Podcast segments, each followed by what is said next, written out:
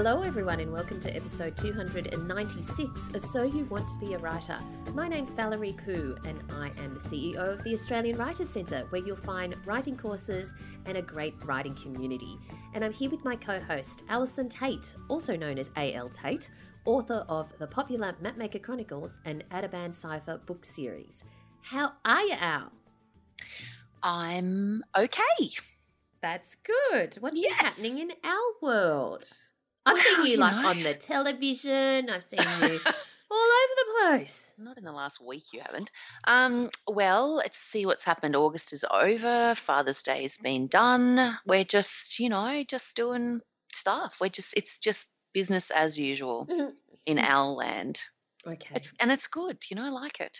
I'm happy with it. Procrastipup is wrapped Why? to have me. Ju- well, because you know he doesn't like it when I go away because there's no one to take him for his morning Oh, coffee. no. He doesn't get to see all his friends. He doesn't get to have his little, you know, his social outing for the day. Yeah. So, um, you know, he misses me, and also he doesn't have any company. It's a very long, lonely day when you're sitting around at home with no one to, you know, whine at.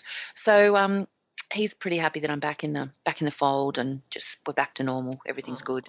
He Yeah. missed you. I think he did. You should oh, honestly, like, you should have seen when I came back last week. He was just, I've never look. If I just honestly feel Mm. that every single parent who has teenagers in their house needs a dog Huh? Why? because no one is ever as excited to see you, particularly when they're teenagers, Yeah. as your dog will be. And honestly, Procrastipup, when I came back from the whole book week thing a little while ago, was just he was beside himself with joy. Like he was literally like jumping out of his skin. And the boys are like, "Hey, you're back. Good, good to see you. Can you wash my socks for me?" You know, it was that. But no, Procrastipup, he was having. If you if you feel like you need a parade in your life at any point, get yourself a dog. Yes. Yep. Very, very good. Yeah, yeah, I they're, know. they're adorable. they But- are. But we need to tell listeners who don't know why you were on the television recently, Al. Oh, that was a while ago. I was on the television launching the MS Wasn't that long ago. Well, it was. It was. It was four four weeks ago. It was Really? a month ago. Yeah, Yeah. I keep, well, it's obviously being You must be just. You must be watching it over and over again. Yeah, it must like be. which is a little bit weird. But let's let's move on rapidly from that. Which is Um, what I do with um, Tom Holland's lip, lip sync battle when he does Rihanna's Umbrella, but that's another story. Do You know, it's funny you say that because that there must have been an anniversary or something for that recently because that popped up in my feed over and over again, again. Um, yeah, okay. I haven't ever watched it the whole way through, but that's Oh, it's worth it. It's great. yeah, no, it looks amazing, but. I, that would just be f- three minutes of my life I'd never get back. Oh, so don't I- be silly. No, but anyway, where were we? Okay. MS Readathon. That's right. Okay, so the MS Readathon is actually officially over now because it's Yes. it runs for all of August. And you know, because I was a, a- an author ambassador for the MS Mm. Readathon, which was which was really great. I honestly was. It's such a great cause, and and you know, books and reading and reading for a reason. It was amazing.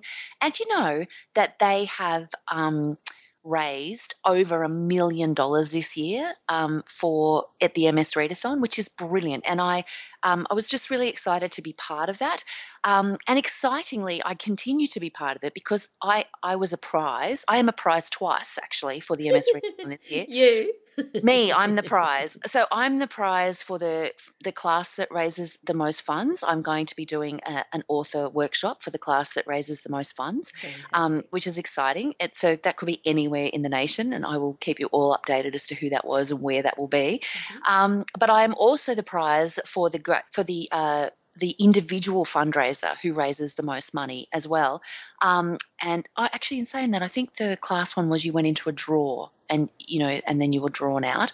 But the individual prize is the individual uh, who a reader who raises the most funds for the MS Yeah. Readathon, and the prize for that is the is is the kids' creative writing quest. They get to do my uh, my online course, which is very very exciting. So um, I will let you guys all know who the winners were, but it's a huge effort that that uh, you know that some of these kids go to to raise money and it, as well as reading books and getting sponsors you know they're baking book related cakes and they're running little events at their school and they're they're just doing all these incredible things and i i, I just I, you know i take my hat off to them i think they're Mm. amazing Absolutely. And if you did not raise the most amount of money at the MS Readathon and are interested in doing Alison's fantastic course on um, the cre- Creative Writing Kids Quest, um, Alison, what is involved in it? What's it about? Well, it's a it's a great it's an on-demand course. Kids sign up. They can they have a whole range of modules that they can do. They get feedback throughout uh, for each module. They upload. Um, they get a video from me with some instruction, and then there's there's a variety of activities that are related. Um, they upload one of those activities, and they get feedback on that from the Yay team at the um, Australian Writers Centre. Um, and then at the end, they will have a complete 800 word story Mm. which they upload to um, to the website, and they will receive personalised uh, video feedback from me on that on that particular story. Yeah. So I read the story and I talk them through it, and I talk about all the great things they did. I make some suggestions about improvements. I suggest you know places where they might be able to go to get you know more information if they need it. Um, and I think it's just uh, it's a great exercise. Um, and you know particularly given all the woe is me stuff about uh, the writing component of NAPLAN, which continues every year. Oh, yes. You know, I like I like to say that the course is for kids who love writing and for kids who love to write better. Um, Mm. and it just takes them through step by step the basics of storytelling and writing, and and helps them to construct a story um, that they then get, you know, as I said, video personalized video feedback on. Um, and it's brilliant. You know, gosh, I did a bunch this week, Mm. and I can Of tell feedback. you of feedback. Yeah, Mhm. so I did a, I did um I think five or six this week, and they were they were such high quality. Like they they Mm. were clever, creative, really well structured. And I was just sitting there going, I can't believe these kids are nine to fourteen. Like Yeah, it's the kids. amazing. Some of these kids are amazing, you know, um, and it's brilliant. And you know, all you can say to those kids is is you know, apart from constructive stuff, is keep writing because you know I just think if you've tapped into that when you're the kind of age that these kids are, you can only get better and better and better through practice. So Yeah. um, anyway, it's a great joy to me to be able to do it. And uh, I, you know, if your kid's a kid who loves to write or would love to write better, then send them my way. I'm waiting for them. Yeah, it's such a good course. So just go to writerscentre.com.au slash quest to find out more. And it is a fantastic course. We get so much incredible feedback from it. We've even had some adults try to sneak in, but we What? but but no, you have to be eight to fourteen or about that. All right, so um, you have an interesting link for us from Lee Kofman's site. I do, and it is a great post. Um, I've shared this widely across a whole range of different platforms. It's a great post written by Cassie Hamer, and it's called Stop Apologizing for Your Voice. And I think it really rang true for me in a lot of ways because I do know a lot of people who um, are probably in this boat to a degree. And she she's written this great, you know, women's contemporary women's fiction novel. It's got a terrific voice to it. It's a little bit funny. It's it's a very sort of now sort of story. Mm. Um, and you know, when she first she she writes in the post that when she first sent it out, she sent out an an email, you know, offering you know copies for review and stuff. And it was sort of like, as she said, I've written this book. It's just a bit of fun, definitely on the lighter side. So don't expect war and peace. But I Mm. think, hope you'll find it enjoyable in a page turning kind of way. Mm. And she got a whole bunch of responses, but then someone wrote back and said to her, You need to stop apologizing for your book. And it really made her stop and think because she had started out by doing, you know, a, a a master's in creative writing Mm. and that she had felt that she needed to kind of, you know, write, you know, a sort of a literary master's sort of a novel. And so she learned a lot doing this stuff, but, and she, she won some competitions, you know, with a literary Mm. style um, and was drafting, drafting, drafting, etc. But she um, was published because she wrote a story, a very now sort of story about a fifth birthday party that goes terribly wrong. Mm. Um, and it was the kind of thing that she found such joy in writing it that she then felt like she needed to ap- needed to apologize for having written what she loved to read. That's nuts, right? Yeah, but it's the kind of thing where I think sometimes, you know, it, it's that whole, you know, we've talked about this before, it's the writer with a capital W thing, um, where people will be attempting to write something and reading something entirely different. Mm. Um, because sometimes it's not till you really tap into that voice of yours, that thing that you love, that you're going to get published. It's the thing that you love that is going to take you over the line in so many cases. So I um I found this a, it was a very good post and it really resonated with me and I think it will resonate with a lot of writers because it's often how we start out is trying to write something and then the key unlocks for us when we actually begin writing the thing that Mm. we're supposed to write and i think that that's um, you know when people say write what you love there's a reason for that Yeah, it's it's a very good post. It's over at Lee Kofman's blog, and we'll put the link in the show notes, which you can find at so you want to be a writer.com.au. Now, one of our most popular episodes was Dervla McTiernan's episode, and there's some news there, isn't there, Al? There is, and that was a cracking interview. If you have not listened to uh, the conversation with Dervla, then please go and have a listen to it because you know her description of where she was and what she was doing when she found out she was going to be published is just you know mind-boggling. Um, but that particular book, The Ruin, which was her first novel, very exciting news around that, which uh, was announced last week. So Hopscotch uh, Features, which is a you know big film company, has teamed up with Colin Farrell's Mm. new production company um, and the favourite producer Lee Magaday or Magiday for a screen adaptation of the crime novel The Ruin, which Ah, is good. um, a fantastic uh, uh, uh, debut. Cormac Reilly. I mean, if you love that kind of novel, if you love a crime story, then please have a read of it because Dervla has done a brilliant job. And the second uh, book in uh, second book that she's written is also amazing. But um, so yes, go back, have a listen to her um, to her interview, and then you know cheer and get excited about the movie because I'm really looking forward to it. Yeah, absolutely. Now, this week it's very exciting. Why? I Because don't it's know. time for Furious Fiction. Oh, Are you ready for some short story writing fun? Well, Furious Fiction is back for September and it's a cracker. Now, if you're not familiar with Furious Fiction, it kicks off at 5 pm Sydney time or Sydney Melbourne time on Friday, 6th September, and you have 55 hours to create your best short story following the creative criteria, which will be released at 5 pm on Friday. Last month, we received a record breaking number of entries from all over the world. Almost 1,400 writers took part. The winner takes home $500. Yes, an actual $500. And we publish some of our favourite stories on our blog. Whether you take home the prize or not, it's one of the best ways to stretch your creative mind and achieve something amazing in such a short period of time. So you have 55 hours, which means you need to submit your 500 word story. So it's very short. Yep. Starts at 5 p.m. You have 55 hours to write 500 words and you submit uh, before midnight on the Sunday before the weekend is over. So you have to go to furiousfiction.com.au to sign up. You'll be notified as soon as the competition opens. And that's when you'll find out your creative criteria. So it's really, really fun. Um, furiousfiction.com.au. Now, our competition this week is very cool. We have three copies of The Joy of High Places by Patti Miller, a soaring memoir of longing, resilience, and delight in the natural world. In this extraordinary and unexpected book, Patti tells the story of her own long distance walking over hundreds of kilometres in Europe and of her brother's obsession with paragliding. Now, if you know anything about Patti or if you've read any of Patti's book, you would know that you could she could write about a blade of grass and it would be interesting. So this is this is a very very cool book. Um, go to writercentre.com.au slash win. Entries close the 9th of September. That's writercentre.com.au slash win. All right, Al. Listen I'm to taking- that sharp intake of breath. Taking a deep breath, I'm bracing myself. Are you ready for the word of the week? I am. Bellicose. Bellicose. B E L L I C O S E. Bellicose. Do you know what that is? Do you know it's a word that I do know, um, Uh-huh. but I would be hard pressed to give you a definition. Okay.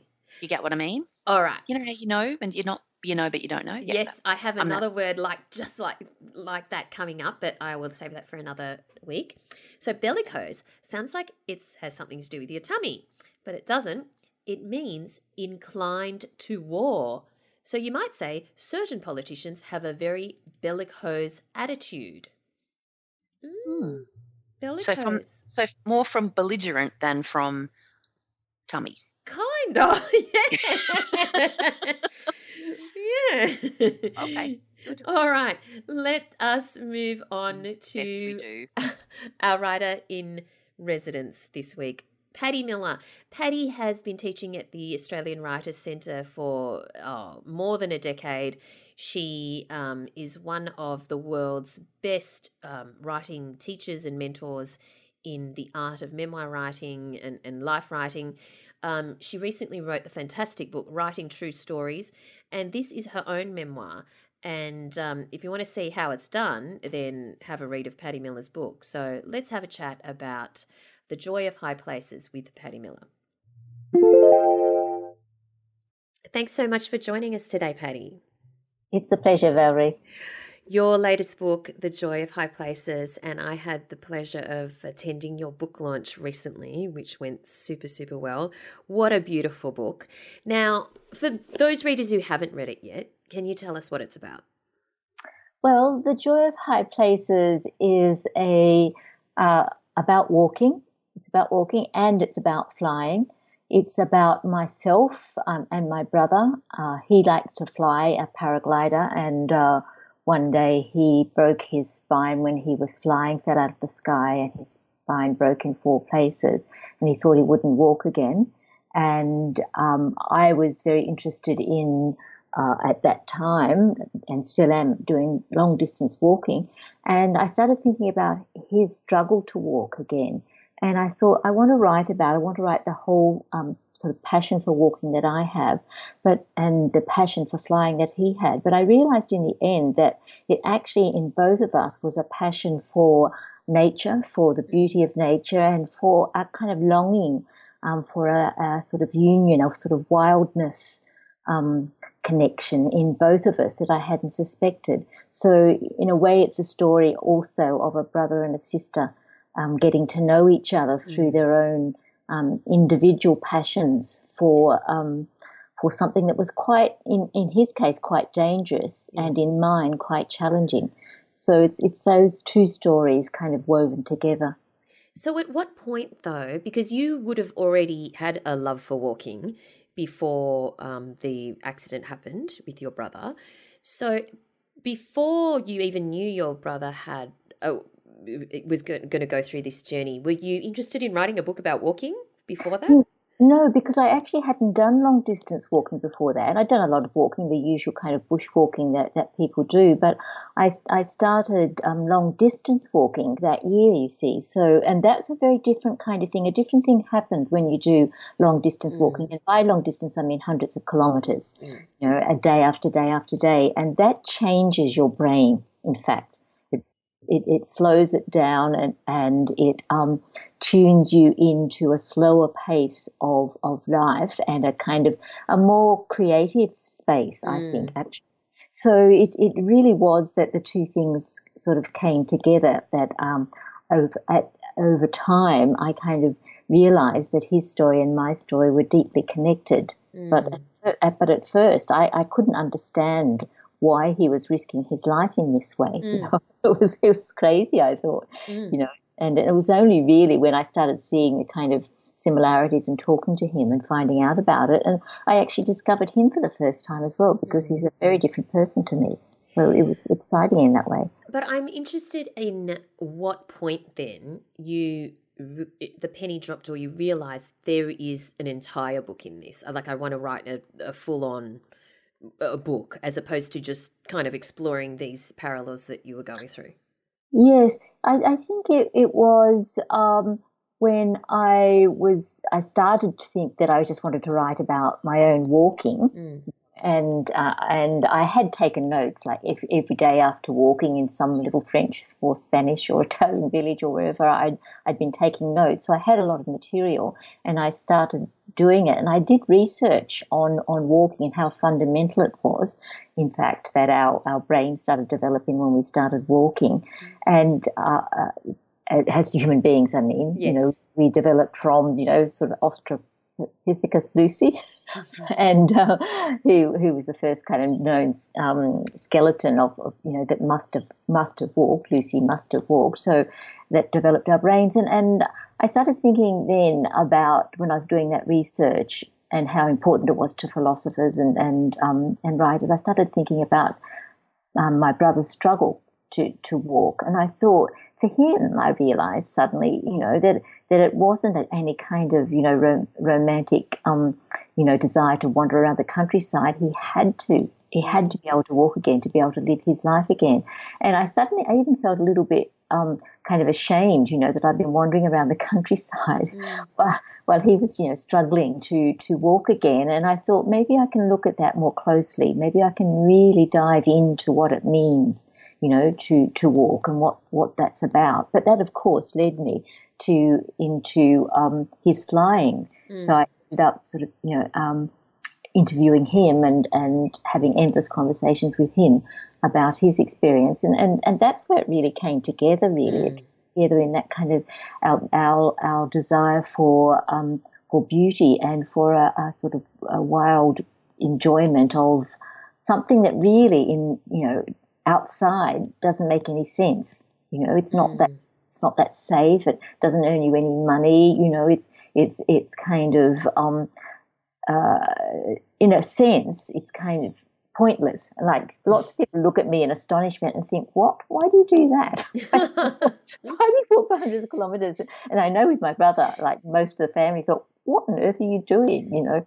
So I think it, it, it, it's actually trying to open up that, and I think it's in all humans actually. You know, when they discover some passion, mm. you know, it, in the end, after that, it doesn't matter whether anybody else um, gets it or not. You just you have to do it. Yes.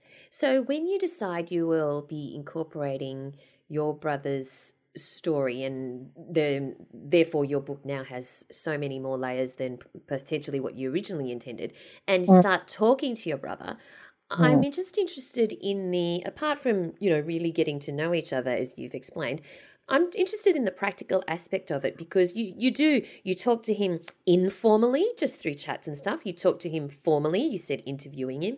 You know, you talk to him in cafes, you talk to him over the phone, you talk to him over email, a whole variety of ways. What practical process did you use to collate, compile, and sift through the stories he ultimately told you?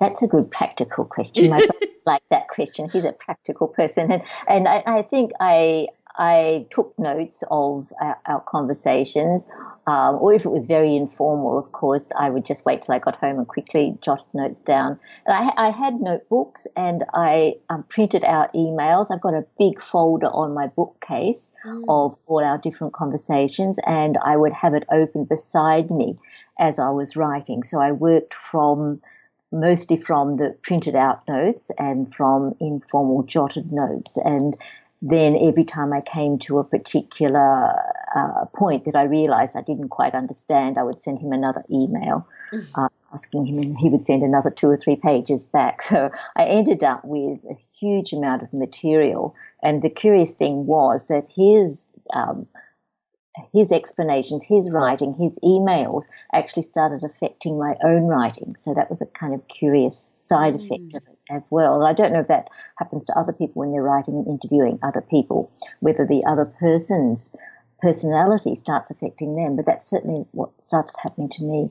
And so I'm interested in the structure, uh, how you determined the structure of this book, because was it something that you mapped out from the outset? And I'm guessing no, because you're not really sure what's going to unfold. But, you know, do let me know. How did you map out a structure when you, potentially you, you didn't know what was going to happen with your brother? Or yes, did you yes. do it later after you? It, it was it was a lot later after after we knew that he was okay. So it wasn't during the uh, it wasn't during the time. I mean, it, so he, in a, in a sense, I knew he'd, he, he'd survive. But it actually, the, the question you ask is actually a very interesting one for me because the structure was probably the most difficult part. Yeah. Was I, I, yes, I started off first as writing it as separate stories. In fact, because right. I thought I because I didn't see the connection at first. You know, I, I, started, you know, I just wanted to walk, uh, write about his learning to walk and my learning to walk in a different sense. You know, my my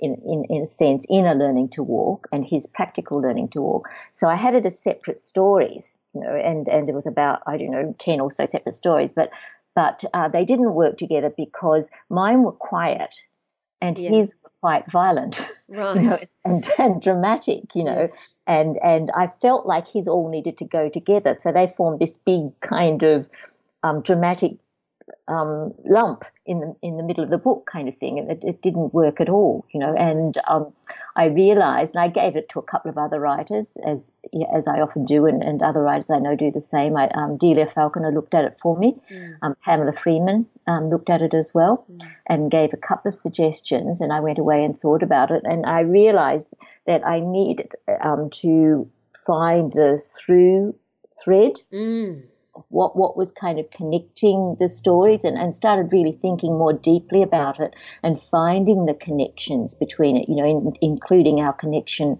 um, to nature mm. and also in in both of us a desire to record what we did. I mean, because he's a practical person, yeah. he had he had data and computer printouts, that kind of thing. Whereas I whereas I had stories. But I thought it's the same urge. It's the same urge. You know, it's it's like Kundera said. You know, it, it doesn't feel like it's happened um, unless we make a record of it. Mm. And, and and for some of us, it's you know stories and paintings and you know songs and whatever.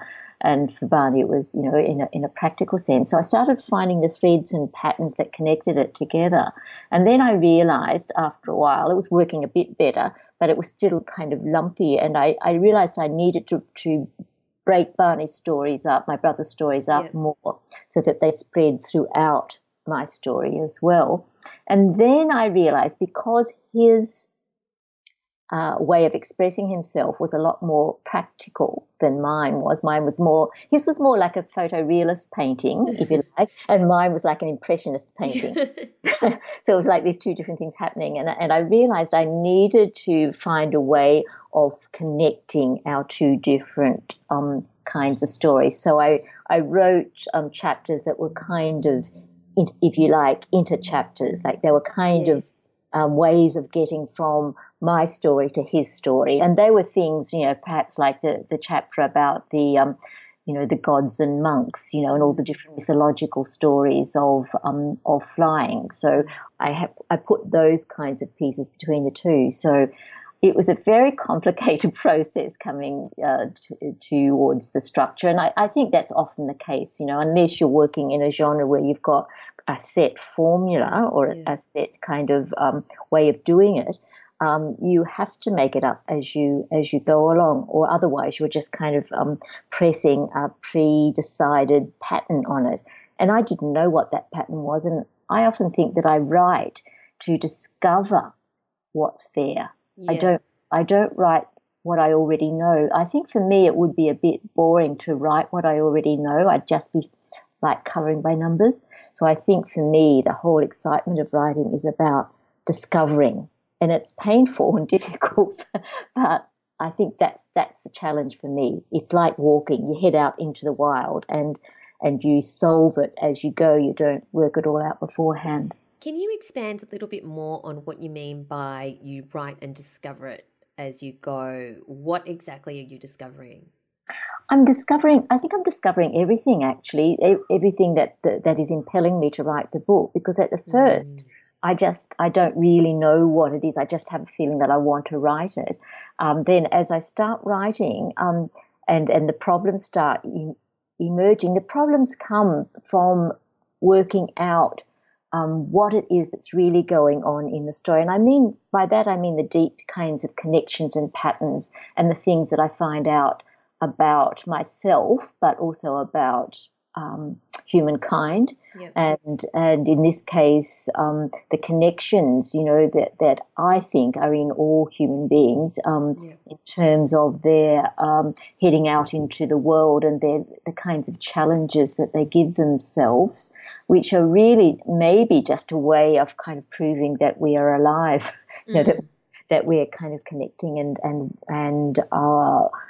Um, alive to what's going on around us. And I guess it's also um, you know, refinding things like that childhood wonder and joy and delight in in the world. So all those things that I'm discovering as I go along, they give me that kind of aha feeling. Mm. You know, this this is this is what it's about. Like one of them, just you know, one example was um, when I realized when I was writing about my brother's experience that his very dis- his very disciplined uh, nature, his very methodical nature, which I had thought, you know, earlier in my life, I thought was fairly boring. I actually realized that dis- disciplined, methodical approach was the key to total freedom. I'd never, I'd never fully realized before that, that discipline, discipline led to freedom. I hadn't kind of, in your art, I mean, or your craft. Mm, mm, and, mm. and, and it's one of those things that I, I thought, aha, when I wrote that. So it's, it's almost like I write to find out yes. the, the things that I didn't know. And you have written several memoirs and and other types of books as well. And you teach memoir. So when you are encouraging other people to write their memoirs, uh, presumably you're encouraging them to also go on that um, process of discovery. When you discover certain things about yourself, it can be kind of freaky and confronting and frightening and or sad and uh, you know uh, it can be uh, the opposite as well but it can it's also bring up a lot of traumatic stuff sometimes what's your comment on that if if you're writing a memoir that you hope for publication and then all this stuff comes out that is you know not uh, that's that that you're kind of wondering should i be telling the whole world this Yes, yes. This this happens obviously all the time. You know that and that that uh, the difficulties of of truth telling, and it's also it's it's uh, can be very emotionally painful for people. And in in the end, I I have to bat it back to them because you know I'm not a therapist or psychologist or anything like that. I'm I'm only humbly helping them with their writing. So I have to say, I, I can't um, tell you uh, whether you should keep going with this in terms of your. Um, you know, emotional safety. You have to you have to be able to work that out for yourself. But one of the things I do say to them, if, if it's feeling hard, it's feeling difficult in terms of the emotional stuff that's coming up for you, why not um, you know, write some of the good stuff instead some of that, you know, the happy things and the good things just to give yourself a break. Yeah. You know, you don't have to put yourself, you know, through hell every day. You and and that actually incredibly works for people because it's not just the um uh, the relief of of writing um, about some good things. It actually helps them rediscover their own lives that things actually weren't all all bad or always bad. And it mm. also obviously helps the manuscript because mm. otherwise the manuscript would be too dark and bleak as well. So you need that light and shade. So, uh, so I, I, I, I do warn people that when they head off in this kind of way that I suggest, where you're heading off into the wilds, more or less, um, that they will um, bump into things that they hadn't known were there. And people tell me that all the time. But they also, like me, they make discoveries, uh, and new insights and, and new understandings about themselves and about the world. So it's it's worth it. It's worth the risk. Mm. Now you teach life writing at the Australian Writers Centre, at the Australian Writers Centre, and you have mentored many books to publication. What do you enjoy most about helping other people with their memoirs? Ah, that's that's a nice question. Um, mm-hmm. I just realised like a little while ago that uh, I, I, got an email from somebody. Um, who, and I had regularly, who I first met in a workshop when she was 17, mm. and um, she's now 37. Mm. So work that out. That's that's 20 years. Yes. And, and I, uh, when she uh, emailed me to say that she had had got a contract, I think it was from HarperCollins, I was just over the moon, over the moon, and and I realised it's something to do with the the pleasure of of seeing somebody um, develop. I mean, she was an extreme case of it. You know, she was she was just a, a, a child, a teenager when I first met her. So it really was like watching her grow up. So I think it's it's a lot to do with that. With, with I, I get a great deal of pleasure of seeing people's work develop, and and you could say that it was the pleasure of a parent as well. You know that that you get a, a great deal of delight out of seeing somebody learn. You know, and, and seeing someone um, uh, gain confidence in their writing and be able to express themselves. And I get a lot of delight from their delight in mm. standing and learning. And I've had, I think, um, this this uh, young woman I was just mentioning, um, she's going to be my fiftieth um, person that I've worked with. Wow. So I think I should have a sort of 50th. I think you should. That's such a great idea. Uh, that's um, that's and especially that it's especially that it's this this young woman, you know, because yes. because she she had uh, leukemia and she'd been ill since she was nine, and and um, she did uh, three lots of classes with me. And um, I remember in the second lot when she was 19, she was actually in uh, treatment, and it, there was every um, possibility that she was going to die. Mm and she thought she was going to die at that point, and and um, so it was extraordinary for me to see her turn up in another class, yeah. and then you know see her um, see her um, sign you know get her contract yes. for her book. So it's just a, you know an utter thrill for me to to see that you know if you if you stick at it, you know it really is that old kind of adage you know that those who succeed are the ones who keep trying. Yes, I really think I really think it's true. You know, you really have to stick at it. How wonderful. Um, now let's circle back to this book. What was the um, hardest thing about the process of writing this book on a practical level in terms of the writing process, and what was the hardest thing uh, emotionally? I think the, the hardest thing practically was, as I've said, that working out the structure. Yeah, that, that was very difficult. You got there though. It's I, I, I got to the end. I'm like, oh my god, that's I don't know how she did it, but it's yeah. amazing. Yes, I think I think now I don't know how I did it because it was such. I think you know it was it was so difficult to do, and then also getting the two different styles. I mean, even though I mm. wrote the whole thing, I was so affected by my brother's sensible approach that I, I, I, became kind of you know practical and sensible like him. And so getting the two different levels two different styles to, to work together was was very difficult. So those those two things the the, the structure and the two different um, kind of writing styles getting them to work together was probably the most difficult. Mm-hmm. and and um, I think emotionally, I think really it was it was um, my fear that that my brother would realize that I was delving around inside him and that he would pull out. You know, that, that was my main anxiety, I think, because right. it's one of those things that you realize as, as, as a writer, and especially when you're writing about other people, that you do go deep inside. And, and most people actually, um, despite this kind of age of kind of performance and display, are, are still very private, you know, in lots of ways, mm. and and especially, you know, um, this particular brother of mine, and and um, I thought he's going to realise, you know, how exposed um, he is, you know, going to be in this. Um, but um, each time um, he he was fine with it. The only thing he won't do and wouldn't do was have any interviews with the media he wouldn't do that. And he explained why, and I thought it was very it was very insightful. He said, because when I'm speaking, I'm speaking about myself and I feel very daunted by that. But he said, when I tell it to you and you write it, then it's your story. Mm. And I thought that was very interesting that he made that distinction. It's not really, he doesn't see it as his story, it's simply my version of his story. Mm-hmm.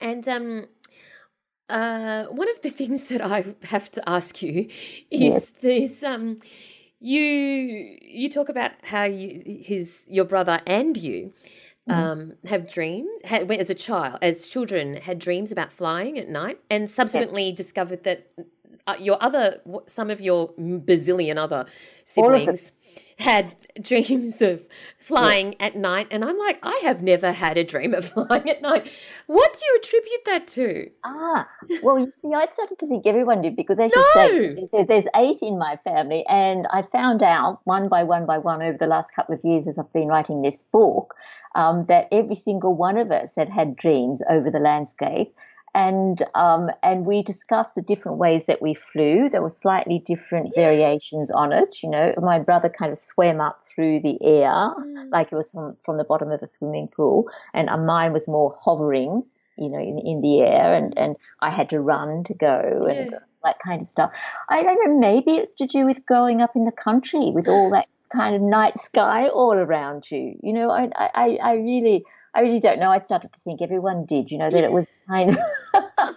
but the thing about it that's very curious is that I always believed it was true, you know, and, and that it was really happening. And and and most of my life, I I thought somehow I was something because I could see things from above, you know. Oh.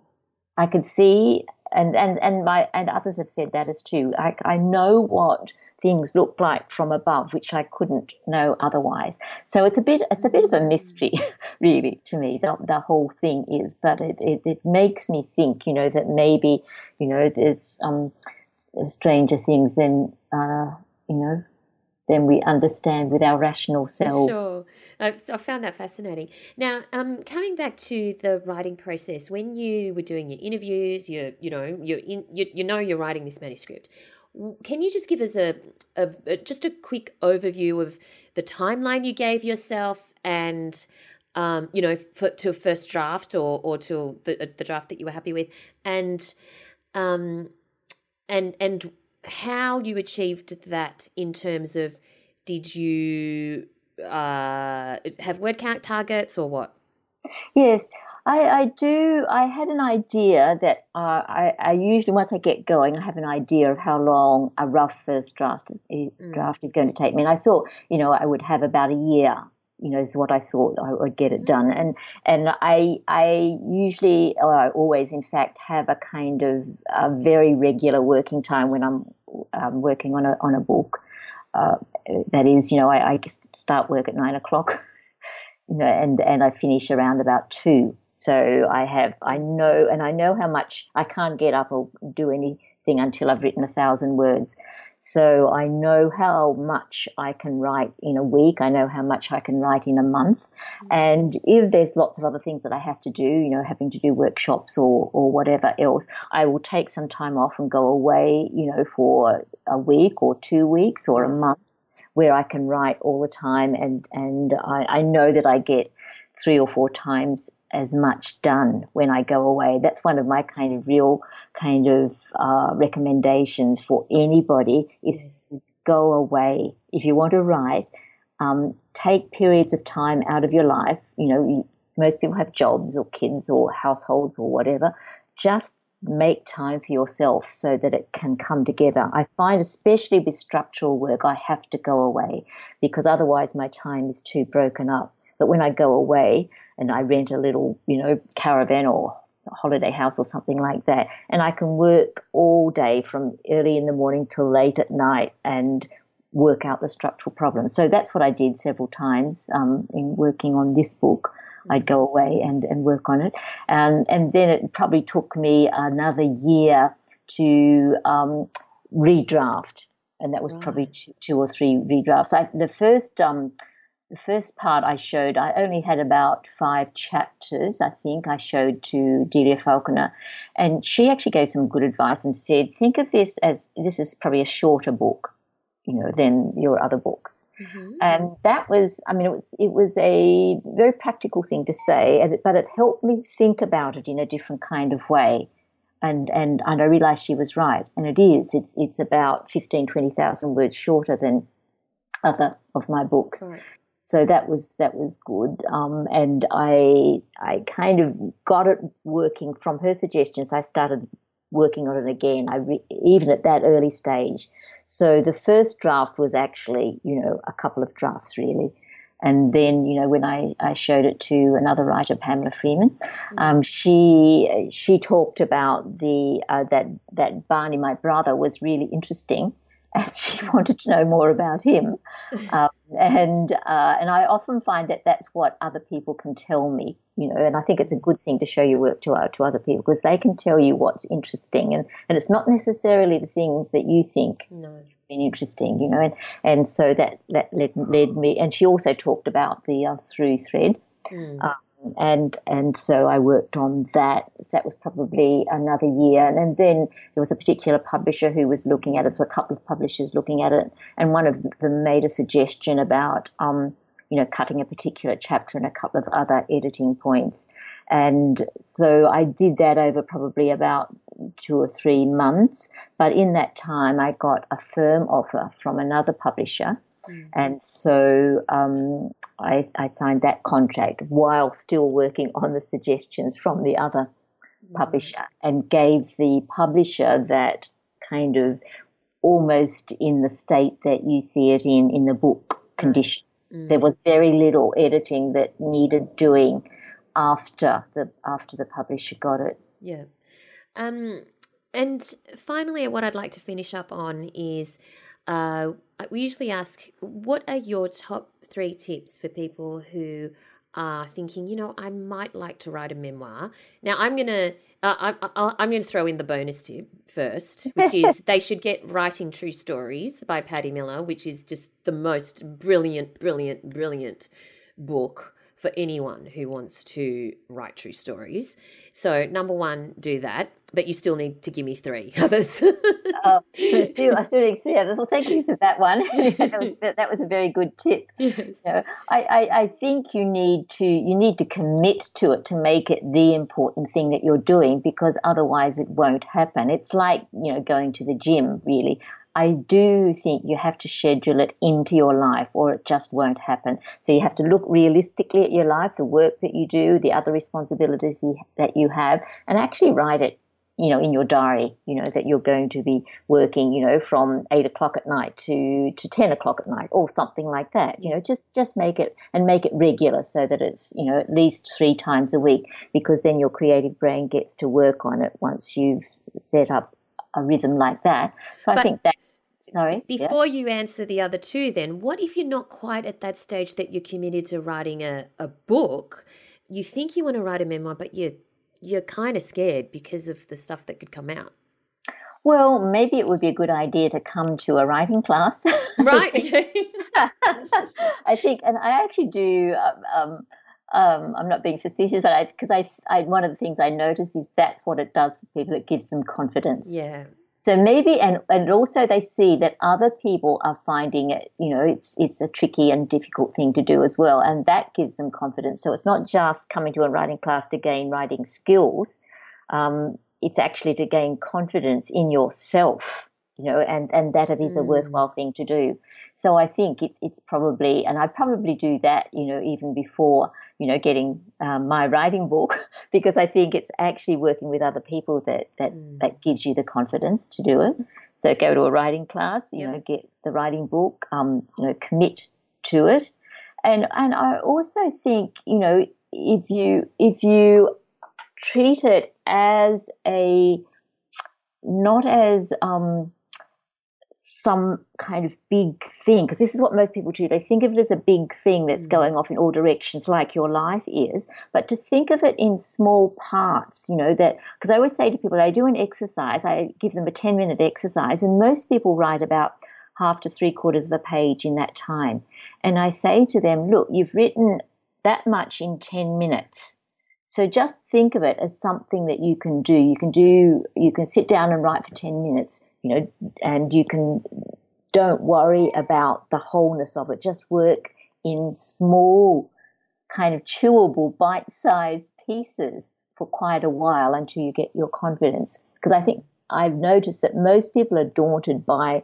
the hugeness of writing yes. 50,000 or 60,000 or whatever, you know, when really they can just sit down in 10 minutes and have fun. I think a lot of what I do is actually let people have like the fun and pleasure and delight of writing and not be scared by the hugeness of it. That's why I never start with structure, you see. Yeah. Because structure just frightens you. yes. I think you start with making pieces. It's like making a patchwork quilt. Just make some pieces first. Great advice. And um, on that note, thank you so much for your time today. I think you could write about a blade of grass and make it interesting. So, congratulations on the joy of high places. Oh, thank you, Valerie. It's a pleasure to talk to you. This podcast is brought to you by the Australian Writers Centre, a world leader in writing courses. Our popular course, Creative Writing Stage 1, is the perfect way to unlock your creativity and explore the world of writing. You only need a couple of hours a week, and you'll learn how to create memorable characters, believable dialogue, and captivating plots, all in a supportive environment in this five week online course. Whether your goal is to write a bestseller or simply tell better stories, learn at home with your very own tutor giving you personal feedback each week. Find out more at writerscentre.com.au slash creative writing. There you go, Patti Miller. Always love chatting to Patti, and of course, her um, life writing courses get booked out very early at the Australian mm. Writers Centre. She's very, very popular. Let's move on to well, what are you doing um, this week coming up, Al? I am writing stuff. I think. I think that's my plan. I don't. Do you know? I'm sort of. I'm not really having a plan at the moment. I'm just kind of, you know, doing what needs to be done. I like that. It's, it's a good place to be. It's it's kind of you know. I tend to overthink. Like I under everything, but I mostly accept thinking. That I do as an over thing. Yes. Yes. Yeah. All yeah. right. So, um, I have things to do and what a bit of a plan. So we will shortly be releasing the um, uh, writing picture books masterclass. So a lot of people have done the course writing picture books, and they've gone on to you know publish books, and mm. some of mm. them are still writing. Uh, but one of the important things about a picture book, even though it's quite short, is that it's it's so important to get every single word right, mm. and for every single word to count. And so the Writing Picture Books Masterclass is only for people who've done the foundation course, and it will really show you how to edit your own work and take your you know take your manuscript and really polish it to the stage where it is ideal for a publisher so uh, um we're busy putting the finishing touches on that um it's not out yet but it will be soon so that's what i'll be doing um that sounds busy it's busy where do we find you online al you will find me at allisontait.com, A L L I S O N T A I T. You will find me on Twitter at, at altait, A L T A I T. And you will find me on Facebook and Instagram at Allison Tait Writer. And you, Val, where do we find you? You'll find me at Valerie Khoo on Instagram and Twitter. That's K H O O, and over at valeriekhoo.com. And of course, you'll find all of the show notes at soyouwanttobeawriter.com.au. Thanks for listening, everyone, and we look forward to chatting to you again next time. Bye. Thanks for listening to So You Want to Be a Writer. You'll find the show notes at writerscentre.com.au slash podcast or sign up for our awesome and often hilarious weekly newsletter at writerscentre.com.au slash news, where you'll find writing resources, giveaways, competitions, and much more.